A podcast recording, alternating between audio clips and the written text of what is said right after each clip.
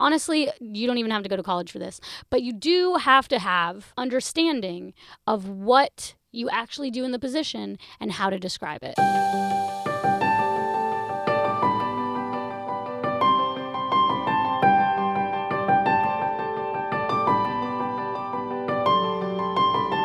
Welcome back to the Marketing Solution. My name is Shelby Page. Last week we talked about the journey into starting digital marketing and what it kind of takes to get into it? And the answer is not a lot. You just have to know that it's what you want.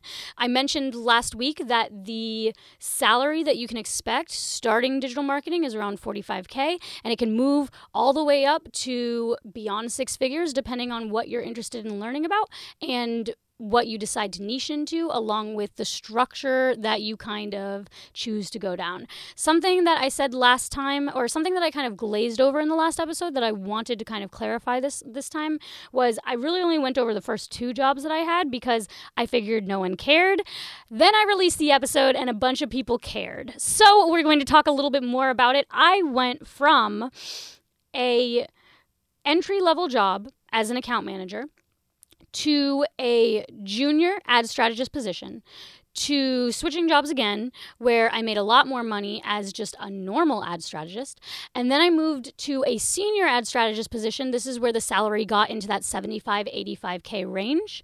Then I moved up to internal marketing lead, right? Around 100 and then to the CMO positions that start at 100k a year and move up into that like 130 to 160k range.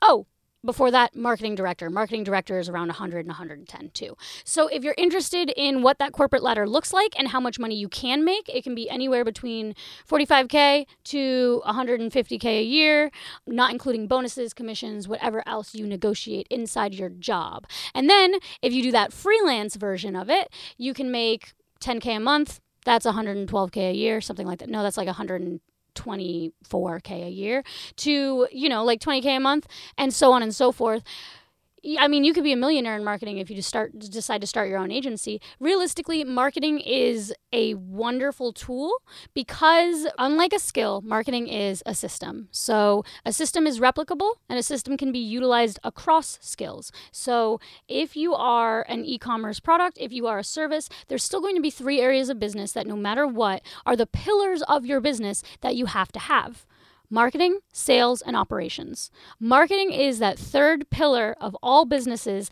and every single business needs it. That means it's always going to be in a very high demand. A lot of businesses went under during COVID. I made the most money I ever made in my life during COVID because marketing, digital marketing in particular, was one of the only businesses still active and also it was perfect for going remote.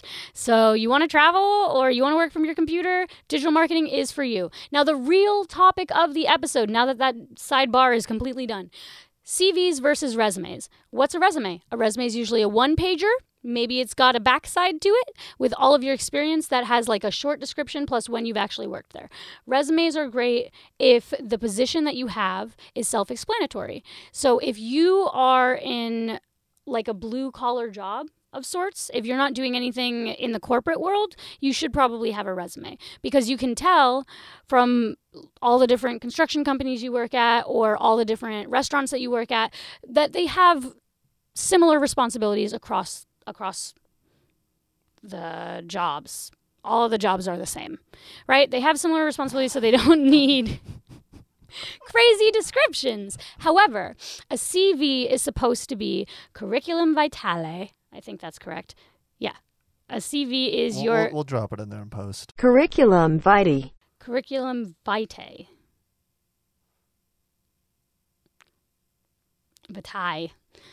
I don't know how to say it. Curriculum vitae. Anyways, a CV is a curriculum vitae. Curriculum vitae. I don't know how to say it. And that means that means that is your entire body of your life's work. So in marketing, there are a lot of jobs, a lot of different things that you can do that aren't necessarily the same.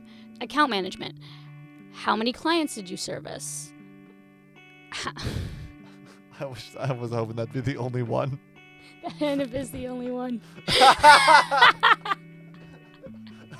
How big of a client load did you have? What's your retention rate? That's the second one. Um, uh, if you were a full service agency or a partial service agency, if you only focused on a specific thing, those are the types of things you put in the description for account management. For media buying, how much ad spend did you manage? Was it client facing? Was it internal? What did you actually like? What platforms did you use? What platforms did you advertise on? What automation did you use? Those things all matter. Because of that, you're going to have to have longer descriptions. You might have to go more than one page. Curriculum vitae. Curriculum vitae. CVs actually are really great for proving that you have you bring a lot to the table. From an employer standpoint, when they see a resume, they assume that you've got one page worth of experience. When they see a CV, they assume that you've got at least 4 pages of experience and that that experience is worth them reading. It's really weird from a psychological perspective because my first job was an entry-level job, but I created a CV for it and I fluffed it up all over the place. I said that I copyrighted for all these people, which I did do. Like, I didn't make it up, but I made it sound very important when it wasn't, but it did get everyone's attention. And why did it get people's attention? One, I did not put my education right at the top of the page. I don't know if you guys know this, but the farther away from college you are, the less your education matters.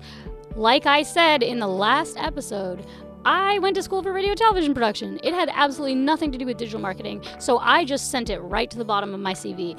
No one cared at all. Honestly, you don't even have to go to college for this, but you do have to have understanding of what you actually do in the position and how to describe it. So if you go go ahead and look at my LinkedIn, I have really in-depth descriptions not only for the different agencies that I worked for, but the different positions that I had and when I was promoted, those had a completely different set of skills and a different description inside of them. Those kinds of descriptions are going to prove not only one that you have more than just one page worth of experience, you are a full-fledged package you are a unit of, of, of, a media buyer or an account manager or a CMO. Your resume will limit you in what you're able to tell, but a CV will not.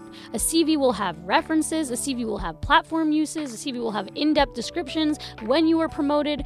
10 out of 10, I recommend a CV even if you're starting in an entry level position because guess what? It's going to make you look like you know what you're doing, you know what you're saying, and you know that the experience that you did have is worth describing in detail. So, have fun making your CV, guys. Talk to you on the next episode of The Marketing Solution. And we're out.